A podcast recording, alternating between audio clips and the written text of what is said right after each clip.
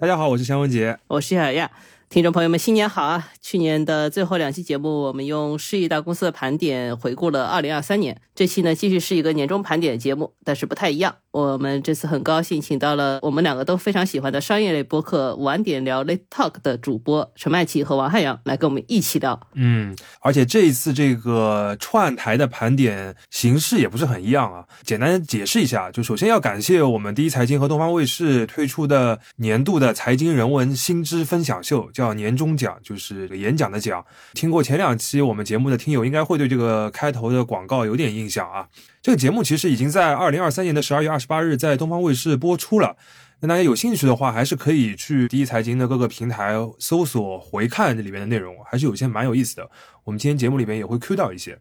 那么这次年终奖呢，他就和很多的播客合作，想来聊一聊过去一年我们经历的一些财经啊、商业生活方面的一些内容。呃，所以就促成了商业就是这样和晚点聊的这次串台。然后整个这些播客的系列的话，也会在小宇宙上面有一个专题，大家去搜索“二零二三年终奖”的话，也可以搜得到。其实我不知道曼奇和汉阳是怎么样，就是我个人对于过去一年晚点聊的很多的节目有很多喜欢和好奇吧，所以我们就设计了一个串台的形式，就四个话题，我们来互相提问。第一个话题是这个选题怎么来的，第二个话题是有什么想做但还没有做的节目。第三个话题是这个节目录完了之后，对你个人产生了什么样的影响？第四个是有哪些节目在录完了之后，这个事件又起了变化？我们觉得我们两个商业类的节目或多或少还是涵盖了一下过去一年商业世界里面，尤其是中国的这个商业世界里比较有趣或者有价值的一些事情。所以，我们回顾自己的节目，多少也算是对于过去一年的一个回顾，是吧？嗯，那既然是一个相互提问的模式呢，我们就强行决定把这个节目分成两期啊。在这期节目里面，你将听到的是商业就是这样对晚点聊的提问；而在晚点聊的节目里面呢，你将听到商业就是这样对上面四个问题的回答。所以，这是一期真正的互相安利的节目。嗯，那我们就直接开始啊。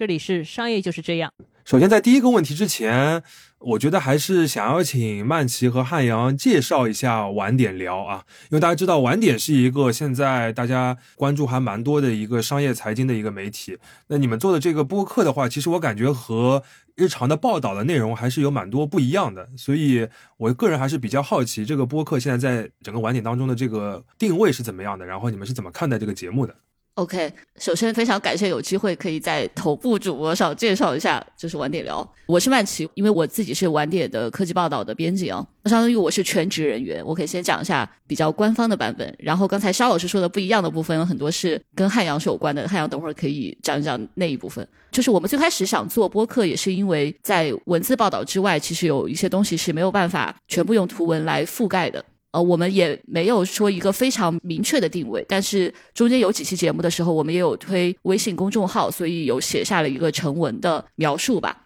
大概是说，在文字报道之外，用音频访谈的形式去捕捉商业世界的变化的潮流和不变的逻辑，还有这其中的人和故事。那这里面有几个关键词啊，一个是文字报道之外，就是我刚才说的，其实文字的逻辑它和对话还是很不一样的。另外就是不管是时效上还是话题的。类型上，我觉得有一些可能它更适合音频来做。然后第二个关键词就是用音频访谈的形式，因为对话也是提供信息量的。不过它还有一个和文字挺不一样的特点，就是对话这种形式本身也是人类最古老、最自然的一种交流方式，它其实是包含了更多的多义性和混沌的。然后这个可能在文字里是没有那么好呈现。以及即兴的对谈中间，我觉得他有的时候通过大家相互的追问和讨论，其实有很多灵光乍现，或者说让模糊的东西变得水落石出的这么一个过程。就可能在这个对话开始之前，参与对话的人对某一个事情都是有一个模糊的认知，但是没有那么清楚的表达或者想法。那这个对话结束之后，他反而会有一个更清晰的想法。我觉得这个算是对谈的一种魅力吧。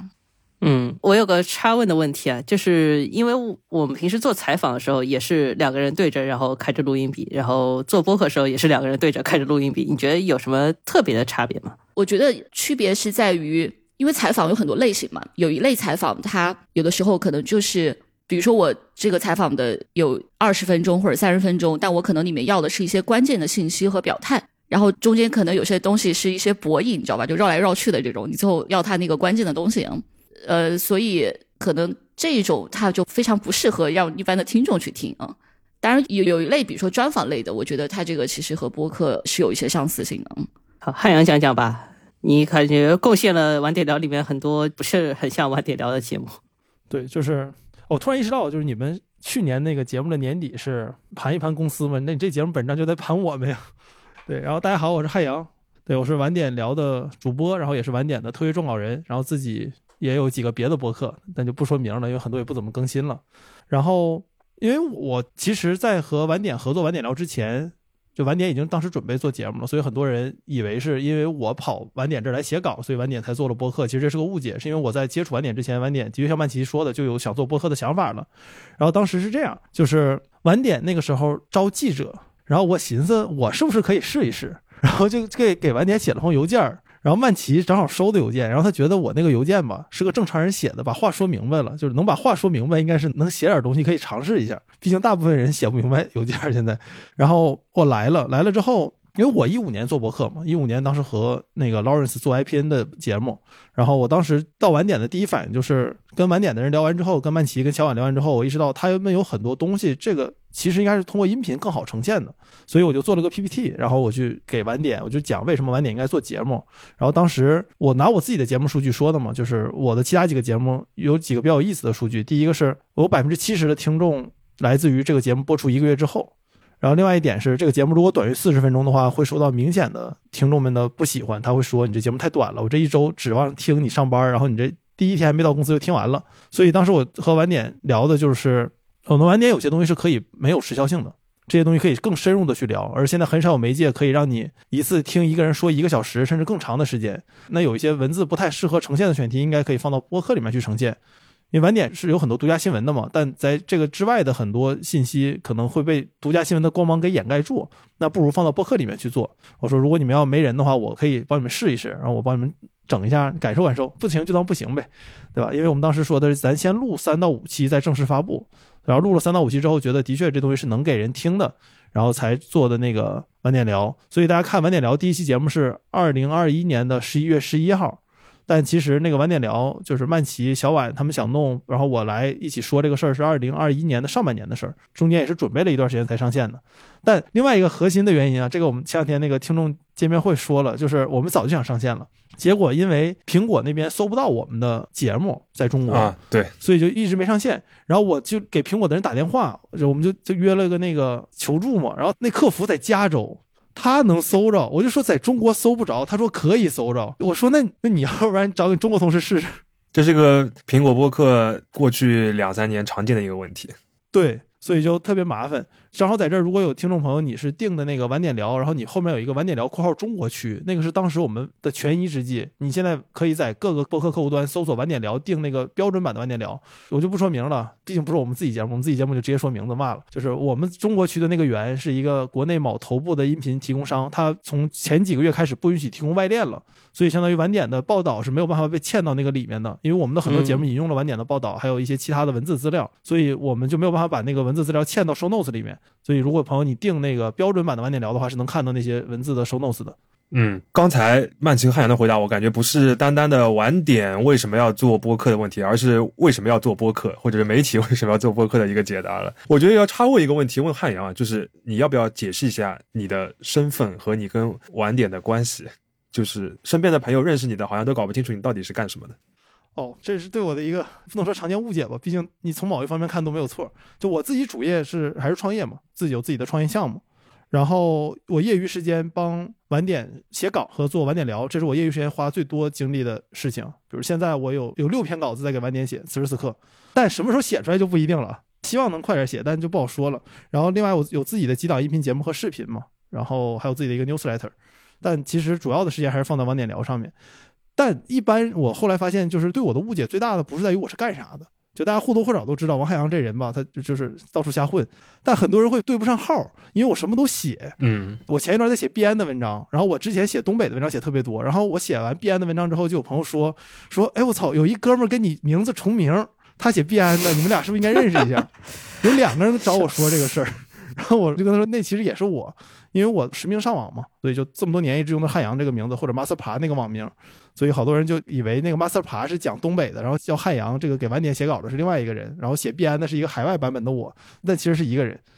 这个按照小红书的说法，就是你这个号已经养砸了。哎，小红书我可纯粹了，小红书我们就美妆博主嘛，小红书我们最纯粹。对，你在小红书上面还有个身份是一个直男化妆美妆博主，但我们就是没多少期，反正。对，小红书应该今天我们后面还会聊到啊。OK，接下来的话，我们就进入四个主要问题的环节啊。就像刚才我们讲的，这个串台我们是分成两期嘛，那所以在商业就是这样的这一期里边，你会听到的是我们用晚点聊来回顾过去一年他们做的这些节目里比较有意思的东西。在晚点聊那期里面听到是商业就是这样的东西，所以我们希望给大家有点新鲜感。所以在这边听到的很多东西，呃，有可能是各位听友还。不是太熟悉，或者是没有聊到的一些话题，我们有可能在聊之前也会跟大家简单的介绍一下。第一个问题就是刚才我们提的，就是这个题是怎么来的。呃，说实话，我过去一年听到的很多，我觉得非常精彩，甚至是在国内的这个内容市场上面只有晚点聊能够讲到的东西，我个人非常想要了解学习一下。第一个话题就是关于芯片的一系列的节目。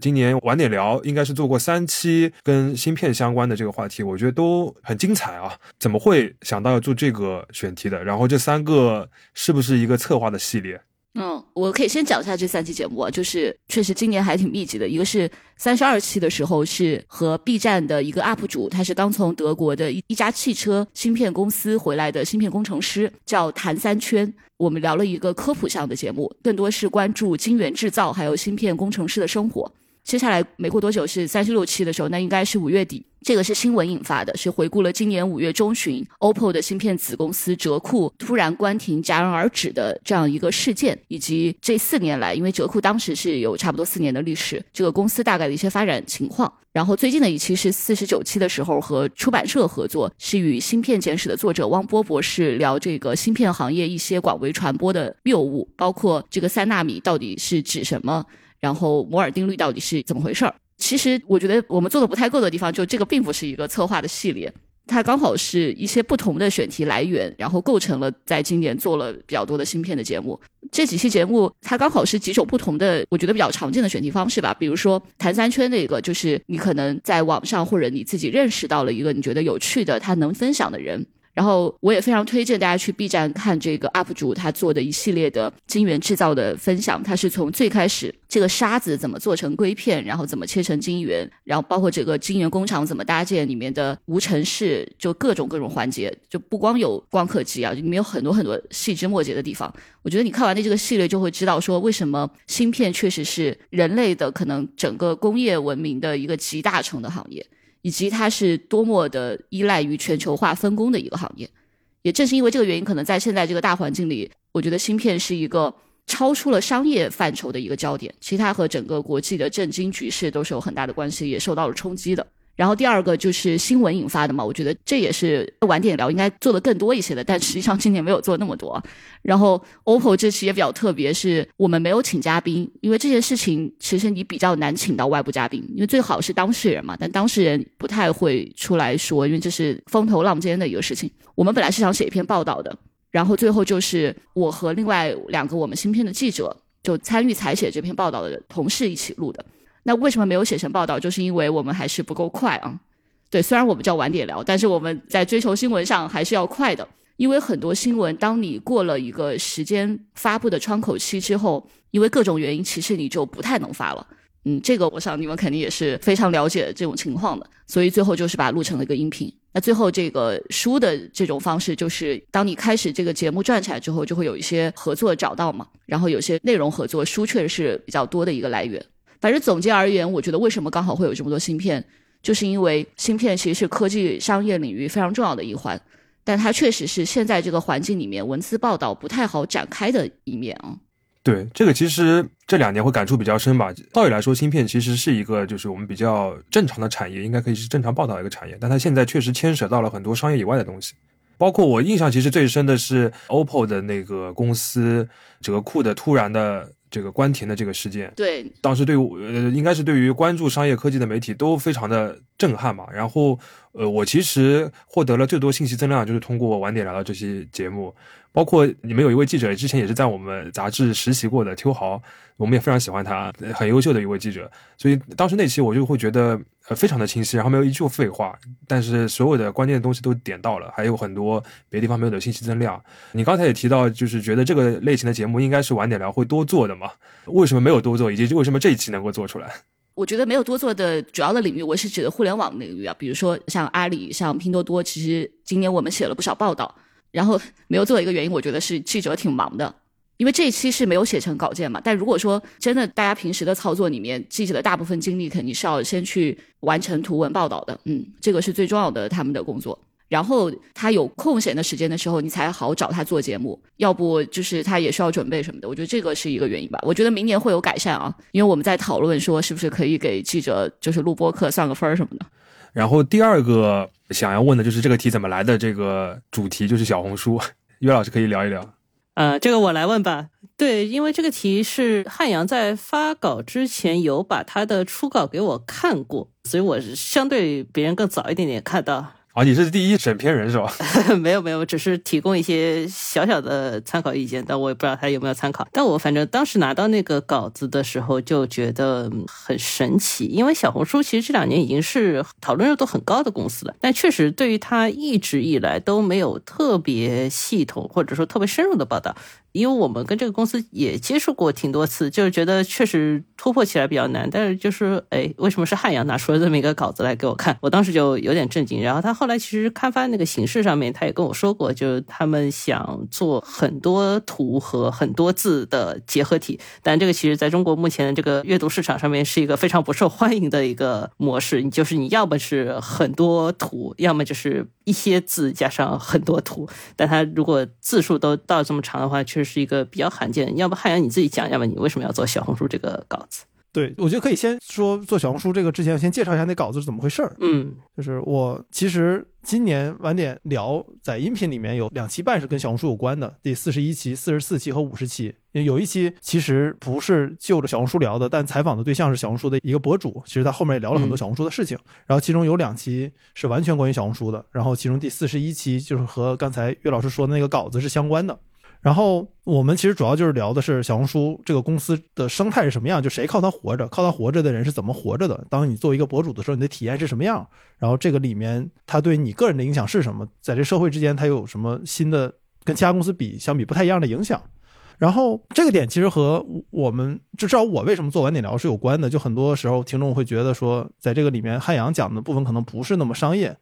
但我其实反而觉得。就这是我们做音频节目应该要聊的一个事嘛？就像那个之前看那个余英时先生他讲那个思想史，他就说你绝对不能把思想史等同于哲学史，因为思想史还涉及到这个社会的很多方面。那我觉得其实商业也是一样，就是在今天没有一个环境里面有一个真空中的球形商业，说这个商业只和商业有关，只有看不见的手，其他什么东西都没有。我觉得不存在这个事儿。就这个商业一定是和这个社会有很深的互动的，而研究这个社会和商业之间的互动是我感兴趣的话题。就我好奇，就是你是怎么影响我们的？其实这个小红书完全就是这个原因写出来的。我是去年的七月份和晚点，当时小婉说你要不然写写小红书，因为我当时说我想写，因为我的创业公司本身和社交有关。他说那你要不然写写社交网络，因为你懂这个东西。我说那知乎我写过了，然后 B 站我觉得我对他有点过于熟了，就对写他没兴趣，所以就说那写小红书吧。然后就准备了一个大纲去，我我后来查了一下，我是八月二十三号找的小婉。然后我跟他说，这是我想写小红书的大纲。然后他跟我说无聊，我想想的确无聊，有点没意思。然后我就就想，我不知道咋写，因为我其实不是小红书的 typical user，就我不是怎么用它在那段时间里头。然后后来我就一直放着，一直想。但是去年年底的时候，去年十一月份，我去上海和约老师观鸟，还有任宁他们，我接下来就从北京在上海住了一个月。然后我发现我去见的所有人，没有夸张，所有人都在聊怎么做小红书。没有一个意外哦，岳老师好像的确没聊怎么做小红书，但见的什么，比如说像财经系的主播曹宁，然后企鹅吃喝的志伟，就全都在聊怎么做小红书。然后当时我意识到这个事儿我们在北京不怎么聊，但是在上海如果大家都聊这个事情的话，这个事情肯定我应该关心一下，他应该比我想的要更有意思。正好那次在上海时间比较久嘛，就直接现场约了很多人，就说在做小红书的人，就就找他们聊，就看他们为什么做小红书，做小红书什么感觉。然后聊完之后，发现小红书这个公司和里面那些用户在做的事情是一些非常有意思，但是没怎么被人聊到的事儿。就大家更多关心的是这个公司作为一个商业公司，它什么时候上市？啊，有传言说它今年就要上市了嘛。咱们这节目二四年发嘛。其实前年我做这研究的时候，当时已经有传言说它要上市了，就说这公司怎么做商业化啊什么的，它的进展的历史。晚点也发过很多非常好的文章，洪浩也写过一篇，就是晚点聊的另外一个主播也写过一个关于小红书的发展的历史，都是很好的文章。对，但这个里面我觉得有一个可能大家不怎么提的，就是这些围绕小红书活着的人，因为我身边都是这群人，就他们为什么做小红书，为什么不做抖音，不做 B 站，在小红书上花了什么精力，所以我觉得这个事儿是个挺有意思的事儿，就说那应该是可以好好做一做，聊一聊的。所以当时想的就是说。因为小红书是一个特别有关于图片，现在有关视频的平台嘛，那能不能做一个图文结合的报道，就是文字和图一样多，让他俩互相的解释，就不单纯做以图配文，也不做以文配图的这种形式。但是后来像于老师说的也是这样，就是在我们当时那个文章稿件是一万五千字配了四十张图，首先一万五千字在今天就不合适发到微信上。对，四十张图也更不合适，因为你那个很多号会有那个要求嘛。你稿费是图和文章是分开给的，都挺厚道的。但是图你不能超过多少张，因为它对一个稿费有限制。然后所以最后这个文章，因为它也不适合晚点发了，因为它变成一个特别个人的文章了，就是我怎么探索小红书的。就我为了当时研究小红书，自己开了个美妆的账号嘛，这是刚才聊到的那个，其实也是为了当时看看小红书是怎么做的，所以就弄了个美妆的账号。最后，因为跟 T Magazine 的编辑库玛关系比较好，然后他帮我发出来了，但他帮我改了非常多。那个我给于老师看的版本还是他改之前的，他改之后那个我觉得的确比我自己写那一万五千字好了很多，而且删了很多我觉得非常啰嗦的话。然后那个文章发出来之后，我就在想说，那有没有可能再做一个音频版本，把那个文章中不太好写的部分再呈现一遍？所以我就又用那个那个文章最后发的时候应该是八千字，然后我就用那个一万五千字的底稿又改了一个音频的版本，一半是我和。那个一起跟我做这个文章的摄影师逸轩的，我俩的一个对的交流，但其实也是有逐字稿。然后另外其中有一部分是我和采访对象直接实际的录音，比如说我采访仲青的时候，那个录音合成了一个节目。然后但那个节目出的时候，其实我没想它那个播放量能有特别高，因为实话实说，那个还是一个给文字写的稿子，就不同媒介之间是有区别的。所以有些听众说那个感觉像念稿，这个指责我是接受的，因为它的确是有一个文字稿在底下。但是那个文章到最后那个播放量还比我想的要高不少。所以我觉得可能大家也是对小红书的确挺关心的，然后在那个过程之中，其实我还采访了小红书的博主，然后有些博主非常健谈，也非常好聊，所以就跟他们录了音频节目。但是当时想的是，就别连着发吧，中间穿插点别的，然后就一直拖拖拖拖到后面才才发出来。因为当时还有一个特别尴尬的点，就是我在发第一个关于小红书文章的小红书的那个播客的时候，正好赶上小红书做投放在播客里面，所以有非常多的人以为我那是小红书的投放。尤其我前半段我是在介绍小红书，我没有把我的一些批评讲出来，所以很多人就觉得说这又是一个投放，就没听了。所以当时也想的是，那下一期采访博主那个我就先别着急放了，就等一等吧。其实挺对不起那个博主的，因为我俩约的发布时间和最终发布时间差了半年的时间。但那期他聊的挺好的。这个事情有一个离谱事情，我插播一下，就是他那期节目发出来以后，有一些小红书的朋友来问我，这是哪个部门的投放？对，是，哎呀，别提了，我那个文章发的时候。就有个人给我截了个图，说他他恭喜这个小红书发了这个软文，就投放到 T 还挺好的。我当时感觉是我写了个什么东西，怎么能被人当成软文啊？朋友们，这就是对于内容创作行业常见的误解啊！这个是最痛苦的，就是你吭哧吭哧写了一个你觉得还非常客观的，然后非常真诚的一个东西，然后人家说这个东西多少钱？对，哎，但这点反而我就可以展开多说一句，就是在今天在中国，像曼吉刚才聊的，报道商业其实是个挺难的事儿。就是一个公司有各种各样的原因不愿意让你聊它。假设我真的是晚点的全职记者，可能我不能这么说，但我介于我是一个编外人员，我可以替记者们诉两句苦。就是很多朋友会觉得说，你为什么不报这个公司？为什么不说他这一点，不说那一点？在中国，我们今天不管是我做博客也好，还是写文章也好，写一个公司都是非常难的事情。它有非常多你不能碰，他不愿意让你讲的地方。你讲，你但凡夸一点，别人会觉得你是软广。你骂一点儿，就是他的粉丝会觉得说你你是收了别人的黑钱，或者说你不客观什么的。所以你想保持一个中间那条线，就是我就把我的感受实实在在的说出来，在今天是一个奢求。所以小红书那样的文章出来之后，大家的默认习惯就是，既然这个文章骂的不狠，那它应该就是一个软文。很多人会有这种感觉，对小骂大帮忙嘛，小骂大帮忙是吧？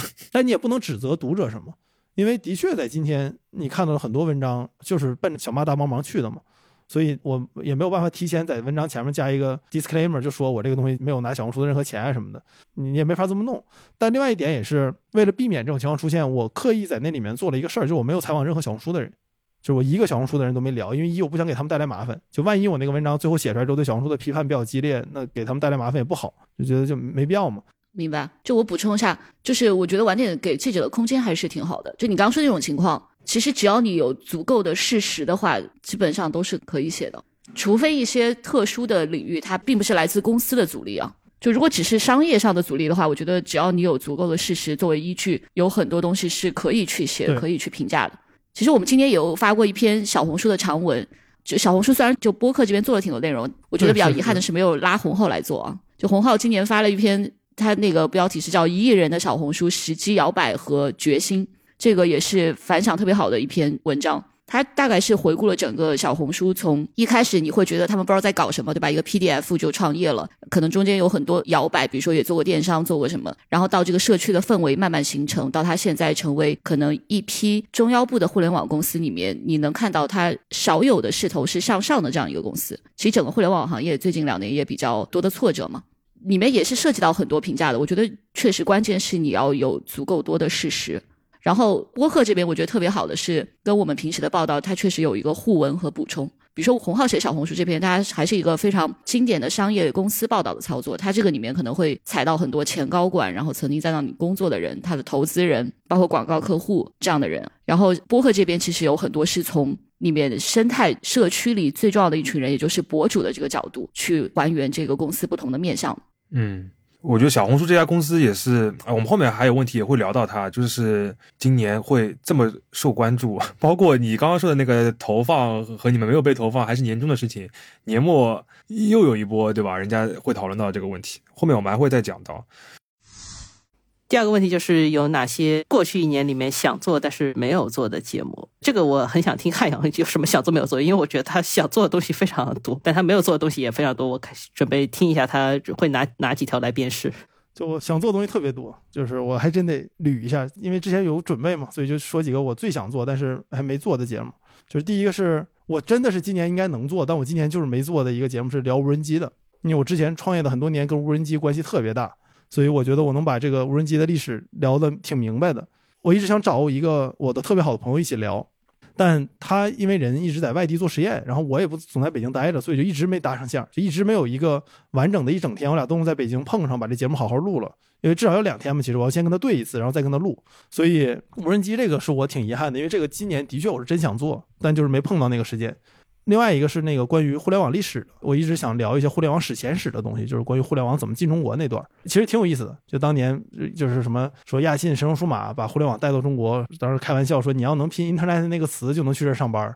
然后还有像网费是怎么逐渐降低的，这里我想插入一个很恶毒的想法，因为这两天其实对于朱令案的讨论又比较多，但朱令案其实里面涉及到一些中国互联网早期的一些引入的过程。我甚至有想过，如果有谁把朱令案和这个东西结合在一起，应该是个很爆的东西。就是可以说是中国发出的最早的一批 email。哦，对你给我提了个醒，谢谢岳老师。但这个就是你要做的话，你一定要花特别多功夫去做考证嘛。就是谁当年真正做了什么，因为它不像是观点性的节目，这种历史性的节目，你其实就得按做学术的标准去做，就你要保证每个东西都有出处、有来源的，然后有 double check。那这个需要花非常多的时间，所以我也不敢保证说我今年就二四年有时间做，但我是想做的。然后还有两个想做的，一个是关于东北经济产业的节目，因为最近半年聊东北节目特别多，而我在网上大部分人知道我就是我在聊东北，但我其实只聊过东北的历史和古建筑什么的，但其实没有聊过东北的产业啊什么的这些事儿。其实那个我是一直想找人聊的，但我的原则就是聊东北的节目，我只在东北录，所以可能等我二四年什么时候回到东北的时候，我找一些嘉宾来聊一聊。然后最后一个就是我们节目有一个常见的、经常出没的嘉宾，就是仲青嘛。他其实特别会聊商业，所以我就希望今年能不能抓他聊一聊更多关于商业有关的节目，甚至有可能考虑做一个付费的系列，就比如我曼奇和仲青一起聊商业的一些内容。这是汉阳自己想的啊，没有跟我们商量过，还 啊，那超期待！就说实话，我感觉重青叫做他是没有做一档专门的商业的节目，但是我觉得中文播客领域关于商业最好的一些内容都是重青做出来的。是的，当然你如果抓他的时候，你也可以催更一下他正常的节目，能不能再给大家更新一下？是的，哦，不在场是吧？我问过他，我说你当年为啥做这节目？他说因为当时没人关注，听的人少，所以就做了。我说那你现在不做是因为听的人多了吗？他说是。但是不在场去年被删掉了很多节目嘛，我非常期待他搞一个不在场痛骂一下这些唱片公司。是这个可以让他自己来说。对，然后但今年是想找他多聊一些商业的节目，看能不能弄。因为我俩现在一个工作室嘛，我就经常看他怎么做节目的。他做一个节目太努力了，就是需要花非常多的时间研究。这节目在他那就不能有任何拉胯的地方。所以我觉得，如果我没有一个季度的时间，就说这一个季度我就只给你做这一系列节目，我应该不会考虑启动这个事儿。啊，但我觉得非常非常期待啊，非常期待。就是二四年做不出的话，二五年还是可以做一下，好吗？对，或者做一集也是做嘛。嗯，保持长期的期待。嗯，万琪有什么想做但是没有做的节目啊？其实跟刚才说的是相关的，我是觉得整个晚点聊应该和就我们平时主号的报道有更多的联动吧。就我觉得有几个重点的互联网领域，我们今年跟的比较多的，包括阿里、拼多多，其实是可以做更多节目的。我们最近有发一篇文章，是讲低价极致低价与拼多多。这篇我觉得也是反响比较好，因为其实拼多多这个公司，大家会觉得它已经被报道的很多了。然后最近它在这个美股的表现也特别好嘛，资本市场也特别关注。但实际上能把这个公司的来龙去脉，以及我觉得它最核心的竞争力就是低价这件事儿写的非常清楚的文章，并没有那么多。这篇文章的摘要，我觉得它是很好的总结了对这个公司的一个洞察，就是不计一切做成一件简单的事，构建一个机制，让东西自然变便宜。拼多多的这个事儿，其实也和今年整个中国电商的大环境是有关系的，因为整个中国的电商今年都在搞低价。我觉得某种意义上，他们都是在学拼多多嘛。最开始是被它冲击，不屑不屑拼多多，这个学习拼多多，对吧？成为拼多多，还没有到这一步，还没走到最后这一步。然后我看那个京东，它比如说也搞百亿补贴的时候，我就有一个非常有意思的发现，就是我都不知道京东搞过百亿补贴，他们之前就在做。包括京东自营，其实之前也是可以只退款不退货的，但是我都不知道。就说明它的效果并没有达到拼多多那种所谓心智，对吧？大家都喜欢说的心智。对拼多多，我觉得是真的占领了你的心智。它确实是围绕低价这件事情，把这个定位给执行到非常极致的状态。就说你如果你做低价的话，它看起来好像是一个想法而已，好像是很容易被模仿的。但实际上你要围绕它去做一系列经营的动作嘛，包括它可能商家的筛选也没有那么仔细。比如说我们那文章里就写到，如果你要去卖这个阳澄湖大闸蟹，你在京东可能需要多少多少证，然后你在阿里是需要多少多少证，但是你在拼多多应该只需要一个证吧，就什么食品什么什么经营的一个东西。嗯，对，那个图我印象还是蛮深刻的。对，食品安全许可证那个非常的鲜明。对，然后它还有比如说很奇怪的营销方式，砍一刀什么的，然后便宜的物流，就拼多多很长一段时间里，它其实一直在用菜鸟的这个系统，就它根本不在乎说阿里是不是关注到它，它就是奔着它自己的目标，用他认为效率最高的方式去实现自己的目标，然后还有持续的补贴等等，它是一系列的动作。但可能这些东西如果阿里和京东要来学的话，因为它之前已经有一个体系了嘛。就他可能会，你又想学，然后你又放弃不了之前的东西，在这个中间就会很难受。我觉得这个商业案例真的还挺有意思的。其实今年可以和主号联动做的更多一些啊。对，拼多多我还是非常期待的，而且甚至我觉得拼多多有可能可以像小红书一样做，在播客里边有不同角度的实现，因为它这个低价这件事情已经不单单是一个公司的商业行为嘛，其实跟小红书一样，就是依靠这个拼多多生存的，或者说是经常使用它的人。也会发生很多的变化，看阳可以再搞一篇像小红书一样的稿子。那我可不敢，不敢是吧？对，就是今年拼多多还有一个挺重要的事儿，是有一群商家在拼多多上反叛。你们对这事儿有印象吗？就很多人跑去买一堆东西，然后他们只退款不退货。嗯，而且他们充的都是拼多多自己官方的商店，或者说官方的人有关的商店。对他们其实就是在表达自己的不满嘛，因为他们被拼多多压榨的太厉害了。嗯。我觉得这个事情到了二零二四年会有很多有可能新的、意想不到的展开。像一财杂志的同事，我们也现在非常关注这个事情，包括就是阿里和京东的这个反应啊什么的。这个应该是二零二四年一个很重要的一个主线，就低价会继续怎么影响零售了，不单单是线上电商了，对吧？其实线下也是一样。对，它其实还影响上游的这个供应链嘛，就各种生产小商品的这些工厂。而且今年。也可以看，我不知道，但我觉得晚点肯定是能报的，就是那个他们在美国的那个各种各样的竞争和挑战。因为我最近看了好多，嗯，对，最近我们有写一篇，对，三国杀，就 T.M. 然后那个 TikTok 还有 Shin，对，那边挺好的，对，那个应该找记者也来聊一聊，对，那也是一个很大的故事。所以关键就是要算分儿啊，对，所以还是得算分儿，算分儿就是这样。又提到一次，所以就是晚点聊。现在还是业余的一个额外的工作，但是不算到这个工作的绩效里边的是吗？首先，汉阳没有工作绩效嘛，对吧？对我没有，我就是纯业余爱好。嗯，对，目前没有怎么去算这个。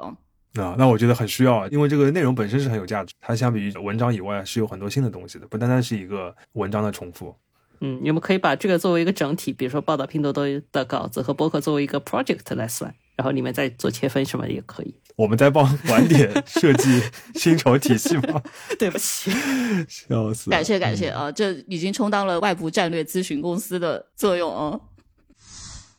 OK，那我觉得这个问题就是什么题想做但还没有做之后，我们可以把原来第四个题提上来，就是有什么节目和选题是晚点聊过去一年做完了之后，现在回过头来回看这件事情又发生很多变化的。我觉得这个也是一个蛮有意思的角度。对，我可以提我们之前已经讨论过的一些节目啊，一个是就刚才讲到这个 OPPO 终止造星这件事情嘛，当时可能你更多的看到是遗憾和可惜。不过在当时也有一个事情已经有苗头了，就是在 OPPO 折库上海的办公室周围已经有很多猎头去蹲守在那里，对吧？哦，这好像是个常规动作。对，你们那时候讲到这个细节，我也非常的印象深刻。对，可能当天就有各种，比如说什么大疆的人啊，或者理想的人啊，去那边招聘，然后各种微信群也拉起来了。这个确实在到年底来看，可能会更加的明显。那 OPPO 折库的这些人，据我们了解，有一部分是去了理想，因为理想汽车自己现在也有一些自研芯片的计划，还有去比亚迪。比亚迪也是有自研芯片的计划，然后 Momenta 那边，它是一家在苏州的自动驾驶公司，然后它主要是服务车企的，比如说像上汽自己的这个智能驾驶的系统就是 Momenta 服务的，它和比亚迪也有一些合作，和比亚迪有一个合资公司，然后这个公司它算是一个大的独角兽吧，它也成立了自己的芯片相关的团队，然后也是吸收了一些折库的人。其实折库当时有一群人，就是有一群这种技术 leader 出来之后，他们是有想过自己创业的。但今年的这个一级市场的创业环境不是很好，芯片设计这个领域在二一年的时候有很多很多投资，但到现在的话，其实相对已经比较低迷了。最后这个创业的计划，就据我了解，他应该没有继续下去。然后这些比较重要的人也是去到不同的公司。一个比较好玩的地方就是你能看到，现在这个是电动车的车企自研芯片，它接盘了手机造芯的计划，就背后我觉得也是一个商业热点和行业的轮替吧。比如说，可能五六年前，大家在微博上最关注的，也许是雷军和余承东之间的，比如说相互 diss，然后那个时候可能是手机现在，还是他俩。对，现在还是他俩，对，现在还是他俩呀。就当年是因为手机嘛，嗯，然后现在是汽车换了一个产，品不过现在 diss 的角色主角，我觉得也变化了。前段时间可能比较吸引人关注的是小鹏和余承东关于 AEB 的这个几个回合吧。而雷军现在他的姿态还是挺谦逊的，就最近昨天不是刚开发布会吗，致敬对对对，然后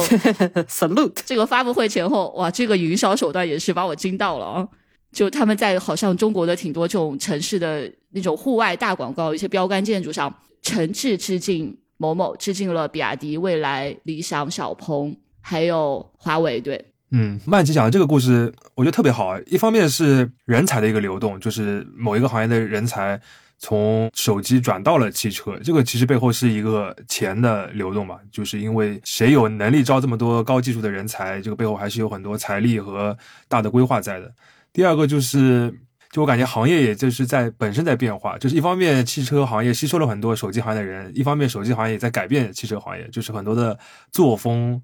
或者说是对事情的判断，包括一些面上我们能看到的开发布会的方式啊等等的，越来越像手机行业了。对，汽车消费电子化，这个确实是这几年挺有意思的变化啊。嗯，另外一个，我觉得是不是也可以讲一讲你们这个美元基金那个题？其实你刚才已经讲到一些一级市场了。嗯，对，我们今年其实有两期节目是跟一级市场比较相关的吧。今年一级市场的一个大的变化，不过这事儿应该从二零二二年就开始了，就是美元是一个颓势，然后人民币基金可能会变得更加的主流。那今年有两期节目，一个是在美团收购光年之外，就是王慧文创立的那个大模型公司之后，我们有录一期，是从这件事情作为一个由头，然后去讲了科技收并购大概是一个什么样的情况。录的时候是夏天，嘉宾当时我觉得还比较乐观啊，说今年可能会是并购增多的一年。但实际到年底回头来看的话，今年的退出还是非常难的，不仅上市退出非常难，收并购作为 IPO 之外的另一种退出方式，其实也没有变多。然后整个一级市场到年底，它已经进化到一种出现了互害的现象，就互相害啊。其中的一个典型就是现在很多 CEO 他是被要求回购的，这个汉阳可能知道，嗯就因为你们创业嘛，有的时候最开始的时候，你为了拿钱，他接受的一些条约、一些协议并不是那么合理，他可能需要你，比如说承诺在某一年你要实现一个什么样的合格 IPO，它有时间的限制，有你这个 IPO 的目标市值的限制。如果你达不到的话，你就需要比如说公司来回购这些投资人投进来的股份，甚至有的时候你需要承担一些个人的就是连带责任。那到今年，其实你能看到很多创始人会有这个压力。因为这个其实晚点聊还有一期节目是和庄明浩的那个屠龙之术是串台聊的，然后当时我们在里面就直接摆了很多数据，嗯就是有回购的，然后有这种连带责任的比例啊，这几年是怎么变的？那个节目大家有兴趣可以听一下。其实那个是从创业者的角度去聊，就是现在多难。嗯，然后一级市场还有一个值得关注的，就是我们今年还有一期是聊十月初的时候，美国总统拜登他是出了一个行政命令，它限制美国的资本去投资中国的三个前沿领域，包括 AI、量子计算，还有芯片和半导体。然后当时是一个比较宽泛的指导性的文件吧，然后明年二月的时候它会出台细则。呃，今年二月的时候，它会出台细则。我觉得这个是到时候可能中国的一级创投市场值得关注的一个事情。嗯，因为我觉得一级市场这个事情还是非常重要，而且我不知道是媒体的环境发生什么样的变化了，就是感觉反而这些非常重要的变化没有像前几年就是呃创投热那么火热的时候大家关注那么多，但其实这个变化是非常非常剧烈的，就可以说是一个时代的切换嘛。不管是就是国内的这些，就从创业公司的角度，还是从呃是美元基金的角度，其实都是非常大的一个切换。但我感觉其实受关注的程度还比较少，我感觉是属于你们后续还可以有跟进节目的那种类型，是吧？对，其实我们编辑部有讨论，应该写写这个钱的流动的大的变化。确实，可能现在人力也不是很够吧。嗯，而且我觉得有可能边界怎么来写也要考虑一下，也要仔细斟酌一下。就是对你这个整个主题啊、尺度的把握，以及现在其实确实比较难采访，因为当整个市场低迷的时候，其实投资人也并不是特别愿意聊。对，有很多问题其实是包括刚才讲到的一些回购的协议啊等等的，其实是很多年之前大家都会讨论的中国的这个一级市场，包括 A 轮的、B 轮的一些融资常见的一些问题吧，或者说是和硅谷的这个不太一样的一些地方。就这两年会明显的就是爆发出来，变成一个真的要实际面对的问题，我感觉还是蛮不一样的。嗯，不过我个人在这个事情上更感兴趣的可能一个小的点吧，因为这两年其实各地政府的钱进来都会更多，就是作为 LP 主体介入的话，我还个人蛮感兴趣，就是说这些新的 LP 主体他们到底是怎么去想事情的。我到现在好像没有看到特别好的报道，也很期待晚点做一做。那我感觉更难了，更难踩了这个题。是的，是的。但它确实是现在市场上重要的 LP 主体。如果说对这个东西有覆盖的话，会很有意思。这个我们可以分享一点点零星的信息啊，因为有时候会和一些创始人聊到，他们会讲一些，因为今年确实可能你去找地方政府拿钱是很多人的选择。那比如说，就是有创始人和我分享，他去到某三四线城市吧，然后看到的那个园区已经建得非常非常好了，花了很多钱，硬件条件非常好，但里面没有什么公司。然后这代表其中一种招商引资的心态，就是当地的那个区其实非常着急，需要在这个已经很好的硬件条件里面去填上公司的。然后他也讲到一个他的观察，就是说，其实中国地方政府还是愿意把钱投在看得见的地方，比如说我建起一个大的园区，我这个东西是跑不掉的，嗯对吧？这对我来说，就算最后你来，这不能说我的不是。有形资产，但如果对你把钱，比如说你也可以更多的给到公司，就比如说我给到人，我给到这个人才，我给到这些初创企业，但这个时候你可能就要承担更大的风险，就他反而不是很愿意去投这种无形的东西，他更愿意投这种有形的东西。这是一类吧，就是你当地可能已经建了很多硬件了，你现在必须要有内容给填进来，他会很着急。然后另外就是像北京这种，其实北京地方政府反而给不了你什么资源的，尤其是跟比如说先进制造相关，如果有工厂啊什么，这个北京其实是比较难给的。长三角的话，这方面的优惠条件会多一些。如果他们想做一些集群什么的，以及今年有一个小事儿让我感觉到了地方政府对招商引资的这种急切吧，就是我们有一个系列叫“汽车供应链新军”，就是写电动化和智能化到来之后一些新的供应商的变化和崛起。然后其中有一篇文章发了之后，就有北方某省的一个地级市的某区经信委就联系到我们的记者啊。然后我们记者都觉得非常受宠若惊，因为他没有跟官员打过交道，然后他觉得对方还是比较了解行业的，而且态度也非常的好。最后是邀请他们有去当地去见面交流，包括也去看了就当地的一些产业吧。嗯，地方政府这个点确实是非常明显，这个也跟他，我觉得二零二三年更加加剧的各地的招商引资的竞争有关系。就我们也能看到有很多动作是之前有的比较大的或者说是比较强势的城市不太稀得做的一些事情，但今年他们也都会去做。包括你刚刚讲长三角的话，其实长三角不同的这个省市之间的在招商引资，包括在做政府为主体的创投的时候的效果也很不一样。那珠三角会更加不一样一点，所以这个感觉是又一个题了。就一级市场还是一个很大的领域。对，我觉得我们就是互相挖坑哦，互相挖明年的坑。对对对，在晚点聊那期就是聊商业就是这样回顾一年的时候，我们也挖了很多坑，在这边给晚点聊给那个曼奇和汉阳也挖了很多坑。嗯，哎，汉阳有什么就是觉得变化比较大的事件吗？我相对感觉和曼奇比没有那么深，是因为我做的很多内容，当时做的时候讲的就是这玩意儿应该它尽量没有时效，所以有时候我会对自己有要求，就是说我讲的这个东西能不能以后还能被听。而且因为我不是专业的记者，所以我的确在这方面我不擅长。就是一个新的热点出来跟，尤其是我在跟晚点合作之后，我意识到记者那个活儿还是挺难的。有时候说我写的一些主题是晚点记者不写的，是因为这个东西他们写的我写不了。就是小红书出事儿，我也想去跟一下，但我没有那个能力去跟。其实，对。然后我觉得第一个有变化的其实就是小红书那期，就是因为其实你说多久也就半年嘛，但小红书这半年发生的事儿可比上半年多多了。最开始先是做了一波投放嘛，引起大家关注。结果关注之后，最近就有这些舆情事件嘛，这这个咱就不细聊了。估计这个节目发的时候，这事儿还没解决呢。嗯嗯，确实是。包括觉得他们年终能够开一个，就是能够投放商业化这件事情，我觉得放在两年之前都很难想象。小红书能够自我非常认可自己的商业化。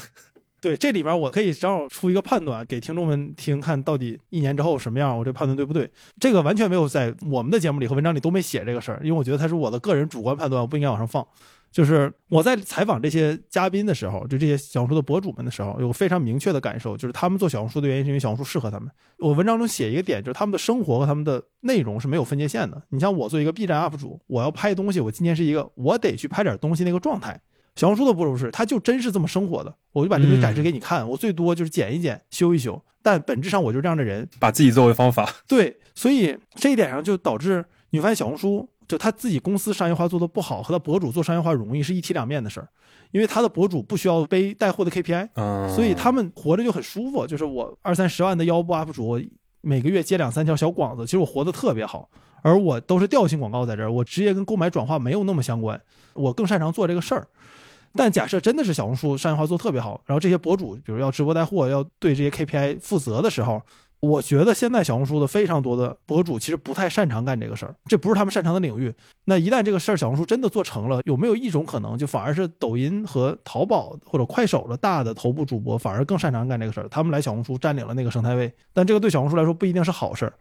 但就这个点，我其实也跟小红书的人聊过。因为文章写完之后，公关肯定会来找我嘛，就聊一聊。就他们有自己的看法，觉得不太会发生。他们有百分之五十说服了我，对，但因为不是完全说服我，所以我就不把那个答案放到这个节目里了。但我是有一个自己的感觉，就是小红书自己他公司的商业化做的难，恰恰是他博主活着好的一个原因。哎，你说这个让我想到，就是我的同学，你的高中师姐，就不说真名了啊，就她在小红书上的名字叫海胆妈，她应该是可能八十万粉丝吧，她还算挺大的一个博主。他就一直挺佛系的，因为十一我们一起出去玩了嘛，然后他就说小红书最近在推直播什么的，但他一直都没有决定说要去做直播这件事情，因为他觉得那个对他来说太累了，那可能不是他正常的，就你刚刚说的，可能不是他平时的那种生活状态的一个东西啊。嗯，这个会跟哔哩哔哩有那么一点点像，但是没有哔哩哔哩那么极端，就是这个 UP 主或者博主的这个工作方式的切换的问题。嗯，因为投入产出的感觉不一样吧？对。还是不一样，包括这个社区的氛围还是不一样的。对，然我明年再写，估计就会写小红书直播的事，因为我觉得小红书直播可能和其他的不太一样，就他们至少试图做到不一样，就为了解决这个问题。但可能那是就二四年的事儿了。然后另外一个有变化，或者说没有变化的，让我们很意外的事儿，就是我们晚点聊的早期节目中录过一期，我在朝鲜开万事屋，就请的是一哥们儿在平壤住过很久。我当时之所以跟他录节目，他跟我说他知道怎么在平壤买到避孕套。我说那你这得聊一聊啊，然后就关系挺好。他是那个一个公众号叫“印朝鲜”的主编，然后我就把他拉来聊聊节目了。然后当时他们一个大业务，一个是卖丹东草莓，另外一个是带朝鲜旅游。但朝鲜旅游因为疫情期间关了嘛，所以就只能卖这个天降伟人丹东草莓了。他每篇文章都要玩这个梗，然后每篇文章你看底下都有评论问怎么还不开放旅游，就有各种小道消息说要开放要开放。然后当时我们俩。二一年录的时候就说这个可能还要一年的时间，但现在已经两年过去了，这个事儿还没有变化，还是做不了朝鲜旅游，朝鲜还是没有正式对外开放。就开放你作为游客过去，所以这点是没想到的，就没想到这个事儿能持续这么久。但我们都觉得二四年应该会开放了，但不好说这个事儿。如果开放的话，我一定找他再录一期。哇，这个点确实对，没想到这个点，说实话，还有一个，其实我们的邻国，我们也非常熟悉的一个地方，到现在还没有完全打开。哦，这可以补充一个点，就是 实际上这个事儿最发愁的人还不是做旅游的，做旅游的他还能做些别的贸易嘛，因为贸易其实没有停。最愁的是那些朝鲜之外的外交官们，嗯，对，因为他们，我当时想说，那他们在中国活得也不差呀，那为什么着急回去呢？他说，其实他们特别着急，因为你一旦不在国内，你就不在国内里面的那个政治环境里面了，你就会被排挤出来了，你不知道在发生什么动向。对，因为他那个封闭不光对外封闭，对他自己人在外面的也封闭，也不知道咋回事儿。哦，你要脱节了，它是物理和信息上全都封闭了。对，可能对他们来说封闭的没有那么多，但是也不是一个透明的环境，所以对于这些驻外的政府官员来说，他们需要回到那个环境里面，才能让自己不被排出来。你让人一两年回不去，对他们来说影响特别着急。其实，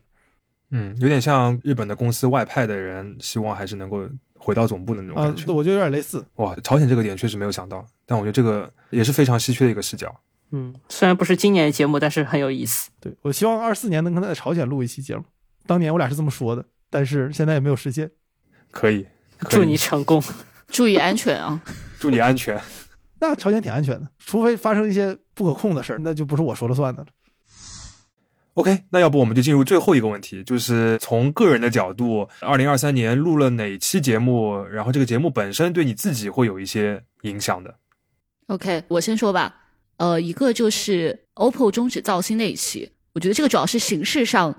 因为这一次没有邀请嘉宾嘛，是晚点的同事之间自己录的。我觉得是你大概就是知道，如果我们自己录的话是一个什么样的流程。虽然在此之后并没有有机会实践第二次啊，因为就我很难拉到别的记者啊。不过我觉得你大概知道这个事情是怎么做，就建立了一个初步的认知和信心吧，这是一个影响。然后另外有一个非常实惠的影响，就是刚才汉阳不是说小红书有两期半嘛？那其中有半期就是我们和一个前金融精英，然后现在他是小红书上的一个搞笑博主，叫 Finance Bro，哎，但她是个女生啊，她叫 Finance Bro，很有名。他会做各种金融梗图什么的。就有一次是我们跟他聊的，聊他的整个就是自己职业的变化呀，然后选择什么的。聊完之后呢，他有送我一个他自己做的周边产品，这个在小红书他自己的商铺里有卖，是叫 SVB 一元存款纪念，就是 SVB，对我解释一下，SVB 就是。硅谷银行。然后因为今年出了也算是一个重要的商业事件吧，硅谷银行这个爆雷了。然后他曾经是在硅谷很多创业公司，包括很多中国的 VIE 结构的创业公司，都会选择把自己的钱存到这家银行。同时，这家银行有一个算是开创了一种产品，就是债权融资，因为你可以不用出让你的股权，呃，是专门服务这个创业公司的，对创业公司来说是比较友好的一种方式。它是在整个创投圈，不管是投资机构还是创业公司里都非常受欢迎的一个银行。然后它的暴雷就导致有很多，比如说一些美元机构的过桥的钱可能还在里面。或者一些创业公司 VIE 的钱，他没有转到国内的，他还在里面。当时就很多人受影响嘛，所以这个帆布袋我觉得是有非常怎么说呢，黑色幽默吧，还是真幽默。你又要嗯理解一下才能 get 到，对我觉得很有意思啊。就是一个深埋的梗带出去，如果有人能够认出来的话，会很有意思的一个东西。然后十一假期的时候就背着它出国旅游嘛，真的非常能装。笑死，可以，我觉得就是带到国外去会更加有效果一点。，对，能装这是两个意思的，都能装啊。嗯，对，我也是有两个，一个是我们晚点聊有一个是讲水坝的一个系列，就讲在水坝和在非洲建大坝什么一堆事儿。然后其实第一期是一个我的单口，它原本是一个文章，后来那个文章因为过了时间就发不出来，这刚才聊的那个事儿，所以就把它变成一个单口的节目了。但那个其实变得不是很成功，是因为它是个真的纯文字，然后我要把它想办法变成一个音频，这更多其实就是在念稿。我其实感觉也不应该总做这种事儿，偶尔可能做一次行。我要插播一下，这一期是我个人第一次听的晚点聊的，就是节目。然后因为我平时在小宇宙上收听的话，我节目会调到一点一或者一点二倍速嘛。然后那一期就是自然打开了之后就是这个语速，然后汉阳它是自带一点五倍速，然后我是真的没有听清楚，一开始没有听清楚他在讲什么。中文听力测试，对对对，中文听力测试。然后之后我就把晚点聊这档节目的这个倍速调到了零点八，应该是零点八。嗯，对我今年的目标是说话慢，反正你在这一期节目里边好像没有实现。那期节目是很多人第一次意识到小宇宙还有零点八倍速播放这个功能。然后那期节目特别有意思，就是它发出去之后，因为它跟一些时事事件是有关的，然后但当时也过时效了，就是收听量就是一个标准的收听量，突然有一天就开始暴增。就真是暴增，然后后来又突然有一天小宇宙推荐了，隔了好久之后，所以在很长一段时间里面，水坝那期节目是晚点播放量最高的节目，就晚点聊这个系列，就看着其貌不扬的一个也不长的节目，然后还是单口的，但播放量特别高，因为我往里面还插图了嘛，就后来发现那个图的外链坏了，其貌不扬，对，他真的是其貌不扬。当时我就想说，那我那个嘉宾我采访的时候，他人在非洲，我俩打了一小时电话，断了好几次线然后中间有一次还遇到条蛇。说那你回国的时候咱们录一期，所以回国的时候我俩就出门，我俩总开车出去溜达，就说咱就录一期，当时特别累，就说那就说录不录？我说那还是录吧，反正两瓶啤酒喝完就结束。然后录完之后反响也挺好的，但大家都觉得那期短，说那咱们再来一期，所以就今年下半年的时候又跟他他回国考试的时候又录了一期，然后一共录了三期关于回非洲水坝、中国水坝的故事。然后那个就给了我一个特别深的感觉，就是有些这种节目，就你你不能强求它特别完美。你不能强求它，你有特别好的时间，嘉宾什么什么都好。但是当那种嘉宾出现在你面前的时候，你就应该抓住就去聊，不要指望说等到一个什么好的时机再去录。就是有时机，你作为一个主播，就是应该赶快抓住，大不了不发呗。那个给我印象特别深，因为我发现，就现在事后来看，就我做播客这几年，一些我自己特别喜欢的节目，都来自于这种体验。就是你别管，但是你有代价，代价就是很多时候这种节目你会觉得大家觉得你录的随意，录的慢，或者声音甚至音质不太好。这个我尽量保证音质好，所以我出门现在都带着麦克。但有的时候，为了这个取舍，你还是值的。我觉得，因为你的下限是靠你的准备保证的，但上限这个事儿，当你抛弃了下限的时候，上限可以变得更高一些。对，所以我一直感觉我对播客的使命是尽量拉低中文播客界的下限。所以我的另外一档节目，我们就主打一个不剪辑、不降噪，八个人用一支麦克聊。对，所以把那个的经验拿过来，然后把那个去其糟粕，留其精华，留其精华放到电聊里面。弹压是怎么回事？然后另外一个。对我自己影响特别大的一个节目，不能说影响特别大吧，但是挺有意思的一个节目是那个我们聊 Chat GPT 那期，我和仲卿还有李如一聊，嗯，反响很大，是我们节目争议最大的一期。然后他就让我意识到，就我不在乎这事儿。我以前不太敢录有争议的节目，就觉得就大家骂我咋办，或者说就是这个事儿有人不同意怎么办？哎，汉阳，我觉得你有可能先要跟大家讲一下，你跟李如一和仲卿聊 Chat GPT 聊了些什么。哦，就我我是主持嘛，其实我不是主力输出的，但是我在撺掇他俩往外输出一些东西。他们其实主要就是在说 ChatGPT 对于创作的影响，就是这个事儿核心观点就是很多人认为 ChatGPT 能做脏活累活，然后创作者做剩下的创意性工作。那个节目的核心话题就是没有所谓的脏活累活，对于创作来说，脏活累活是你创作的一部分。就比如咱们要做一期节目，然后咱们看了十本书，然后发现前五本白看了。但是这个白看里面你是得到了一些东西的，你可能不知道这东西对你最终的结果有什么影响，但你不能说这东西是没用的脏活累活，你要抛走，因为咱们做创作都知道那就是创作的一部分，甚至那就是创作本身，创作本身不是那个结果，是那个过程，所以就在聊这个事儿。但是因为当时 ChatGPT 特别火，就是很少有节目愿意花特别多时间聊 ChatGPT 哪儿不行，然后尤其是两个嘉宾，他俩不是科技行业的从业者，就会陷入就是有人说就俩文科生。或者说三个文科生聊创业，就聊 ChatGPT，聊自己不懂的东西，有点太这个恬不知耻了吧？然后对主播祛魅了，有人会留这种评论。我觉得这个是现在科技的话题常见的一个批评，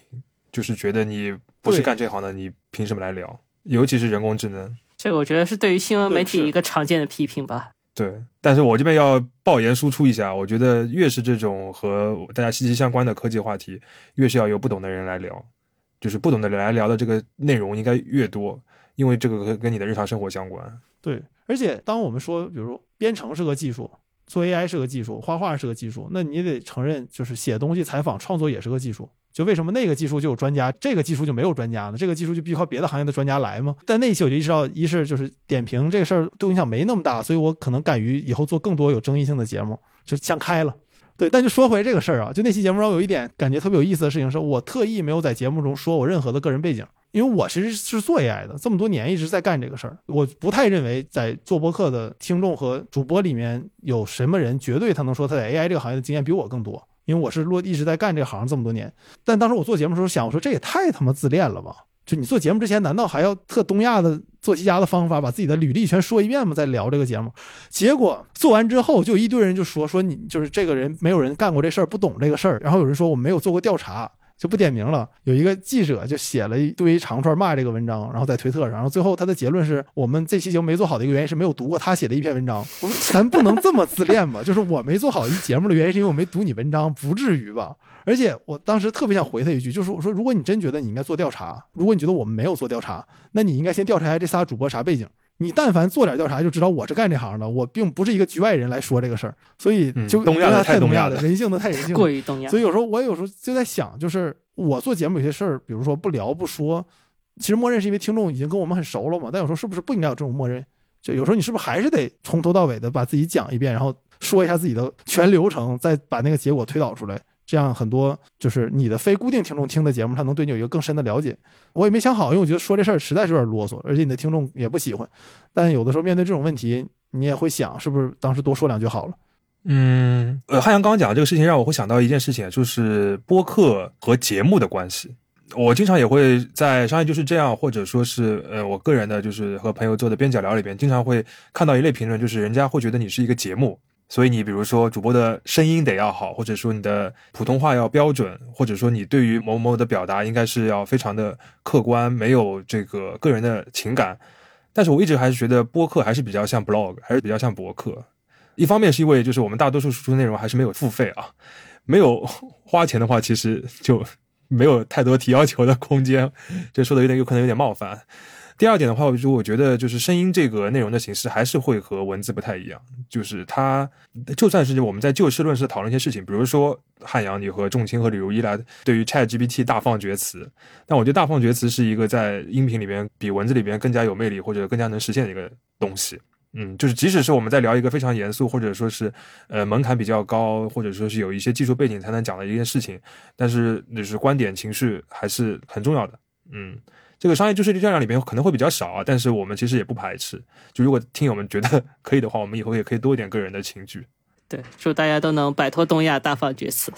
我只想要情绪价值。对，有的时候讲的是事情，但是获得的是情绪的价值，或者说是反过来，你表达的很多是情绪，但是其实你提供了非常多信息，或者说是逻辑上的增量，对于听这个节目的人来说，我觉得两个都是需要的。对，其实我自己也是有时候会听到一些很强的态度，我会觉得挺好玩的。播客里面，你的语气、语调其实也是有信息量的，潜移默化的，它会有一些无形的信息量。确实，这个就是比较有意思的东西。就算是念逐字稿，也是有不同的念法，是吧？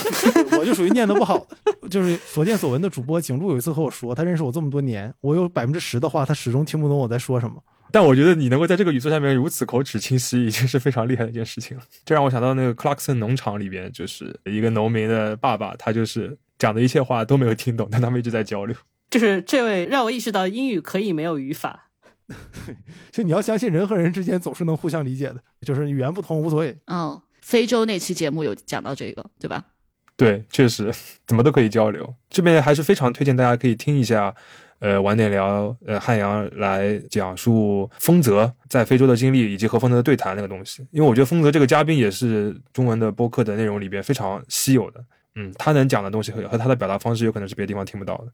啊，而且他好像也就是在你们做了那个节目之后，还是之前，因为是一篇就是文字的一个报道，还很红了，是吧？嗯，他是上古网红啊，他当年在知乎就很红。对，然后那个是我俩当时正好录那个节目的第三天，他去演的那个奖。准确来说，我俩那期音频节目就是那个文字的播客版本，然后讲了一些那个现场没法聊的事儿。但那文字现在你可能得换个渠道找了，那个原本发那号把那个文章给删了。嗯，真的非常推荐，可以去听一下。OK，那我们就刚才聊的四个问题来帮大家回顾一下，晚点聊过去年的节目，这个过程就差不多结束了。就是四个问题是这个节目是怎么来的，然后有什么节目是想做没有做的，有什么节目是做完了之后事件本身发生了变化的，以及有什么节目是对个人产生很多影响的。我自己感觉还是聊得非常开心的，就是有很多商业类的话题，我觉得多少有点惺惺相惜吧。有很多关注的东西，我们是比较重合的，但是互相也能有蛮多启发。而且我相信大家也能感受得到，就是曼奇和汉阳和我们一样，都是对于商业或者跟商业相关的一些社会的话题有很多好奇心的，并且是愿意去分享这些好奇心的人。嗯，所以这期节目之后呢，也非常欢迎各位听友不仅关注我们，也要去关注晚点聊这档节目，以及关注促成我们聊天的东方卫视的年终奖节目。嗯。另外还有一个小小的感想吧，就其实前面也提到了，就是好奇心这件事情，我觉得对于就是我们这个行当的从业者来说，还是特别重要的一个特质吧。因为在这个真实的商业社会中，其实单单有好奇心也是不够的，就是你要把这个好奇心执行下去，然后能够最后产出一个东西，嗯，就是我们所谓的交付出来嘛，才能够真正的获得尊重。嗯，今年我们在交付上可能做的也没有特别好，希望明年也能继续努力。嗯、外部条件瞬息万变，很多时候必须要抓紧时间和机会，而机会往往留给最有准备的人。商业业就是这样。这样。